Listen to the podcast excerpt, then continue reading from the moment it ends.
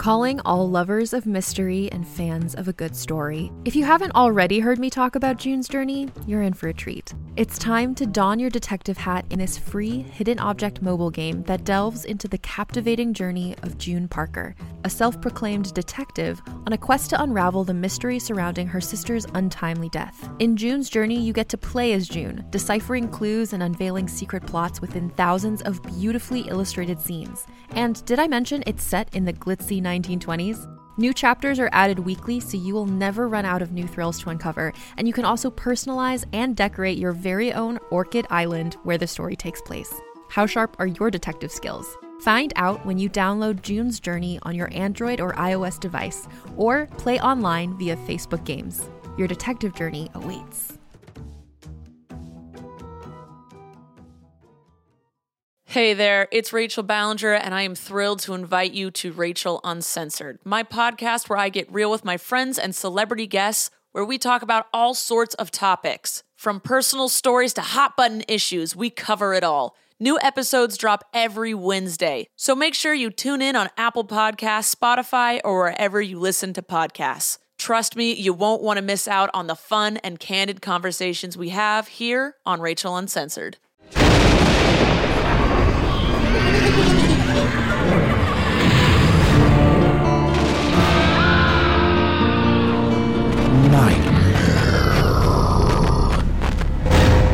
Welcome to the Nightmare Magazine Story Podcast. I'm your host, Jack Kincaid. Nightmare Magazine is edited by John Joseph Adams and Wendy Wagner. The stories of this podcast are produced by Skyboat Media, directed by Stefan Rudnicki and Gabrielle de Cuir, in association with Jim Freund. Our first offering for the March issue is A Study in Shadows by Benjamin Percy. The story is read for you by Stefan Rudnicki. A Study in Shadows is copyright 2020 by Benjamin Percy. Benjamin Percy is the author of four novels, most recently The Dark Net, three story collections, including Suicide Woods, and a book of essays titled Thrill Me, that is widely taught in creative writing classrooms. His sci fi trilogy, The Comet Cycle, will be published in 2021 by Houghton Mifflin Harcourt and has been optioned by the Russo brothers, Avengers Endgame. He is part of the new Dawn of X Men at Marvel and writes both Wolverine and X Force. He has also written for DC Comics and Dynamite Entertainment, and is known for his celebrated runs on Green Arrow, Teen Titans, Nightwing, and James Bond. His fiction and nonfiction have been published in Esquire, where he was a contributing editor, GQ, Time, Men's Journal, Outside, The Wall Street Journal, The New York Times, Ellery Queen's Mystery Magazine, Plowshares, Tin House, McSweeney's, and The Paris Review. He wrote two seasons of the audio drama Wolverine, produced by Marvel and Stitcher. The first season, Wolverine The Long Night, was listed as one of the top 15 podcasts of the year by Apple and won the iHeartRadio Award for Best Scripted Podcast. His other honors include the Whiting Award and NEA Fellowship, the Plimpton Prize, two Pushcart Prizes, and inclusion in Best American Short Stories, 100 Years of the Best American Short Stories, and Best American Comics. That was quite a paragraph, wasn't it? And so ends this week's intro. So, without further ado, let's have a nightmare. A Study in Shadows by Benjamin Percy. A year long study on the belief in the invisible was conducted by Dr. Brandon Harrow, an associate professor of psychology at Shadewood University.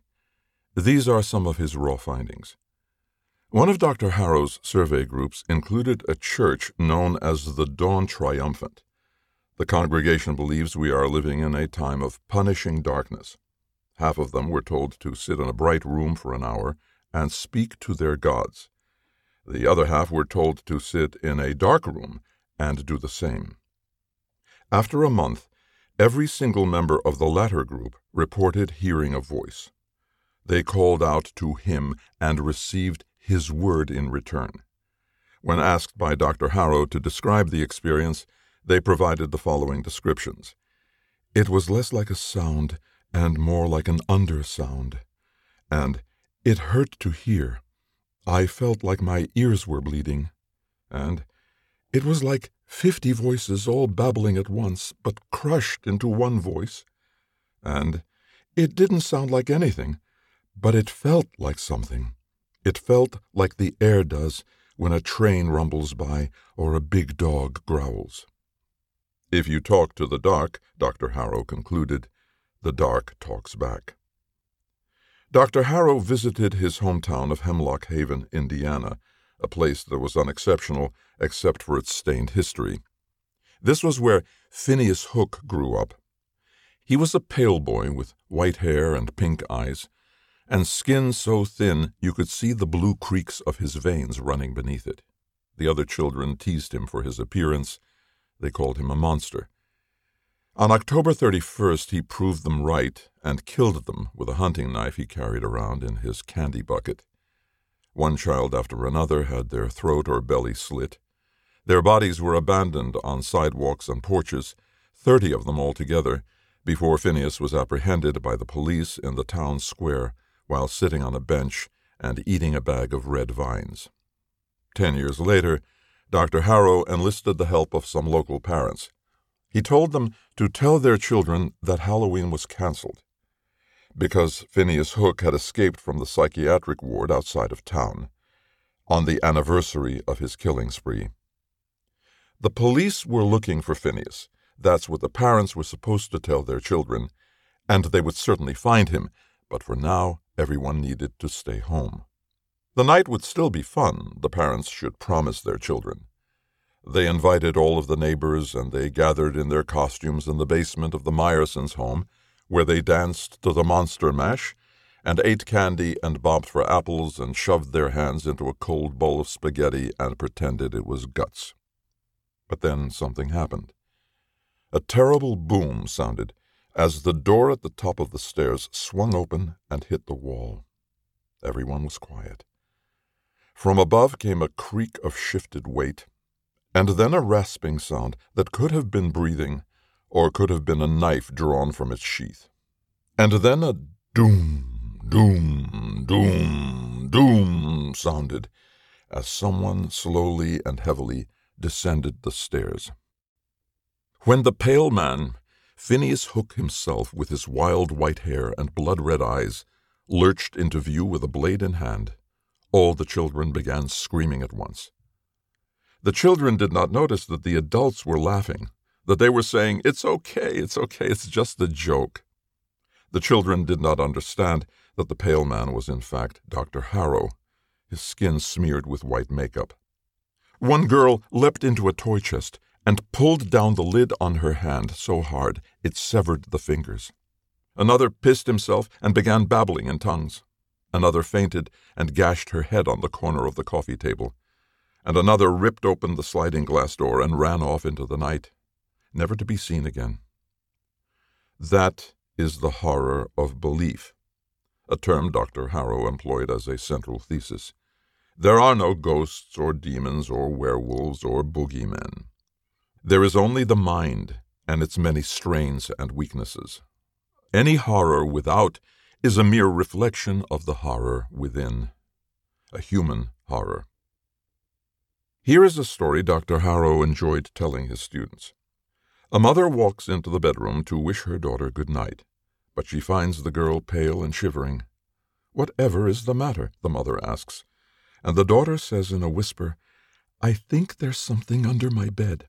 The mother says, I'm sure that's not the case, but nonetheless indulges the girl by getting down on her knees and lifting the dust ruffle and peering beneath the box spring. And it is here, in the shadows beneath the bed, that she spies a face, a pale and shivering face that seems to belong to her daughter, who says in a whisper, I think there's something in my bed. The wonderful thing about the story, Dr. Harrow says, is its duplicity and moral confusion. Is this the victim and that the predator? Or are they both the monster? Every corner of the country has its own myths.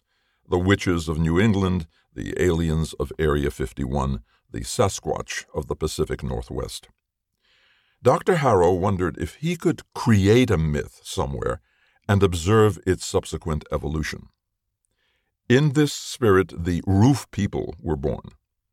The roof people were souls lost to a kind of purgatory. and they inhabited the roofs and attics and fire escapes of homes, spying spitefully on the living. They looked like people in the same way that a page of newspaper resembled itself when wet, smeary, torn, translucent. He only needed to find the right subjects in the right neighborhoods, and he felt certain that the story would catch like a hungry fire. This is the mirror test. Every day for a month, Dr. Harrow asked people to step into the bathroom and stand before the mirror and knock at it five times. One focus group was asked to conduct the experiment with the lights on, the other with the lights off. The focus group with the lights on indicated no response. But among the focus group with the lights off, the following curiosities were reported.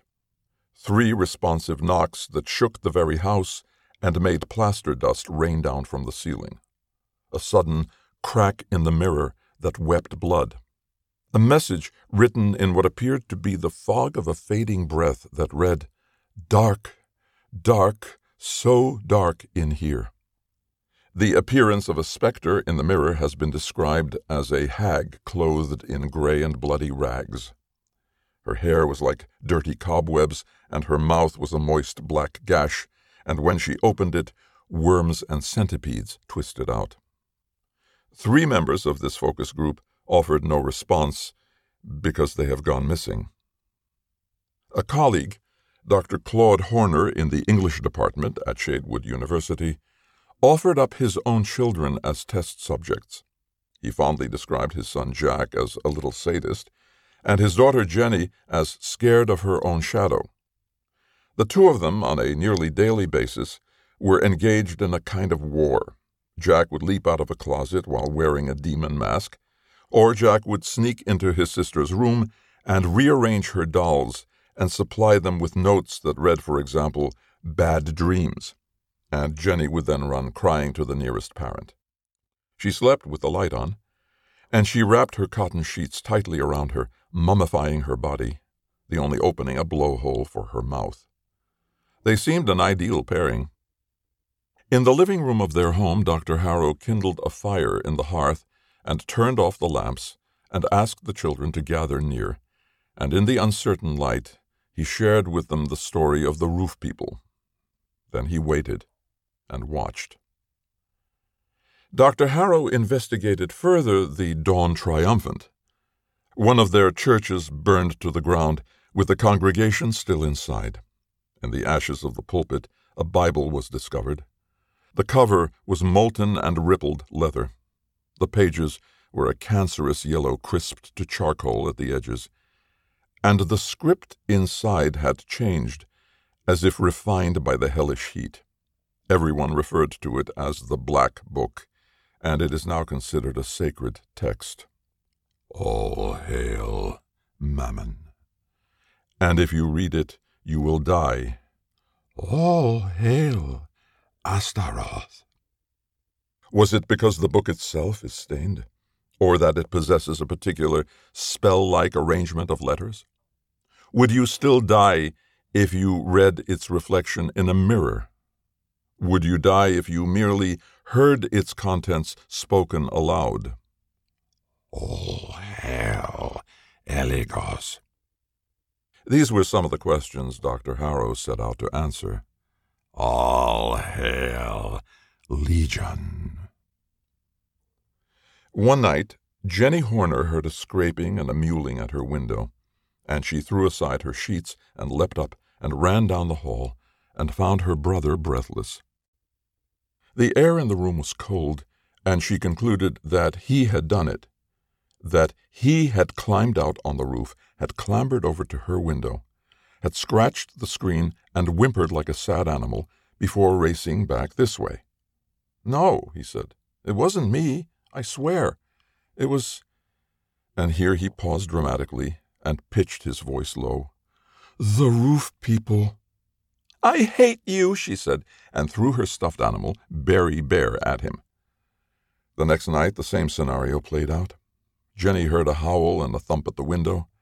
She rose from her bed and marched down the hall, calling out her brother's name in a fury. But when she pushed open the door to his bedroom, She found the bed empty except for the impression of his head on the pillow. The window was open, and the curtain fluttered with the chill air. Jack, I know you did it. I know you're the roof people. She waited, but the night gave nothing back. Jack? She called for her parents then, and the boy was found in the garden below, his leg twisted the wrong way, and his neck broken from the fall. Since that time, every night in the window, Jenny claims to see a smeary version of his face. He is watching her sadly and covetously, because the horror he tried to conjure claimed him. It wasn't long ago that the janitorial staff at Shadewood University discovered Dr. Harrow at his office desk. The cause of death is unknown, but his charcoal hair had turned white and fallen out in a messy halo around his head, and his teeth, torn from the roots, were arranged in a ciphered design. Before him, on a pad of paper, the following was written in a shaky, spidery script. The peer review journal, the Monmouth Quarterly, to which I submitted my latest findings, indicated my work was lacking something essential personal responsibility.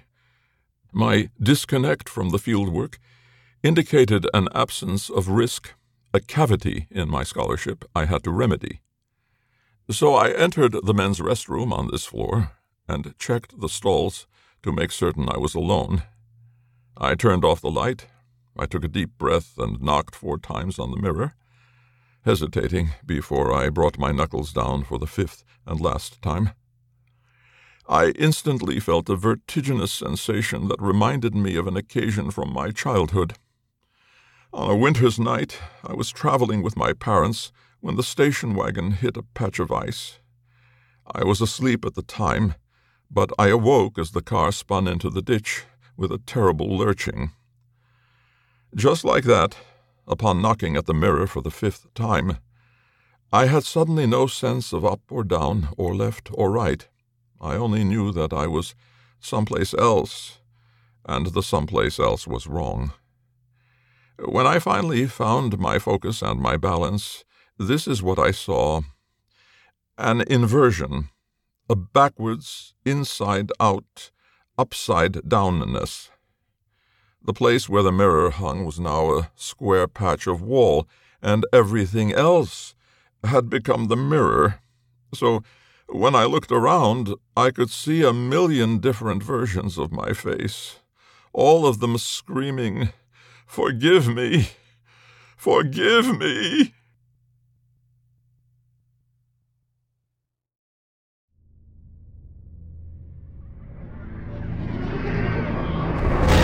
Welcome back. I hope you enjoyed the story.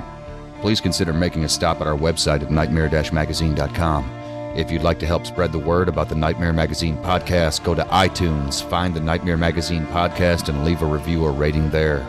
Nightmare Magazine is published by John Joseph Adams. If you haven't already subscribed, check out our many options at nightmare-magazine.com slash subscribe.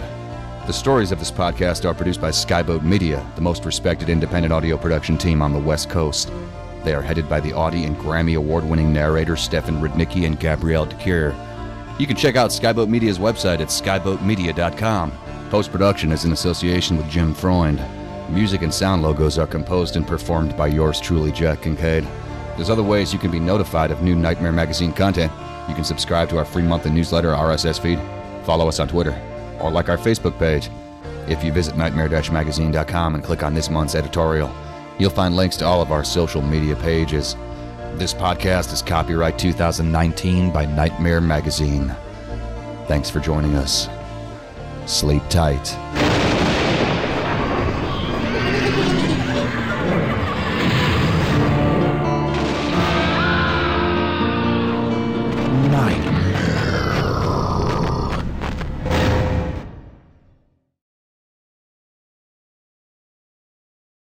Greetings, adventurers.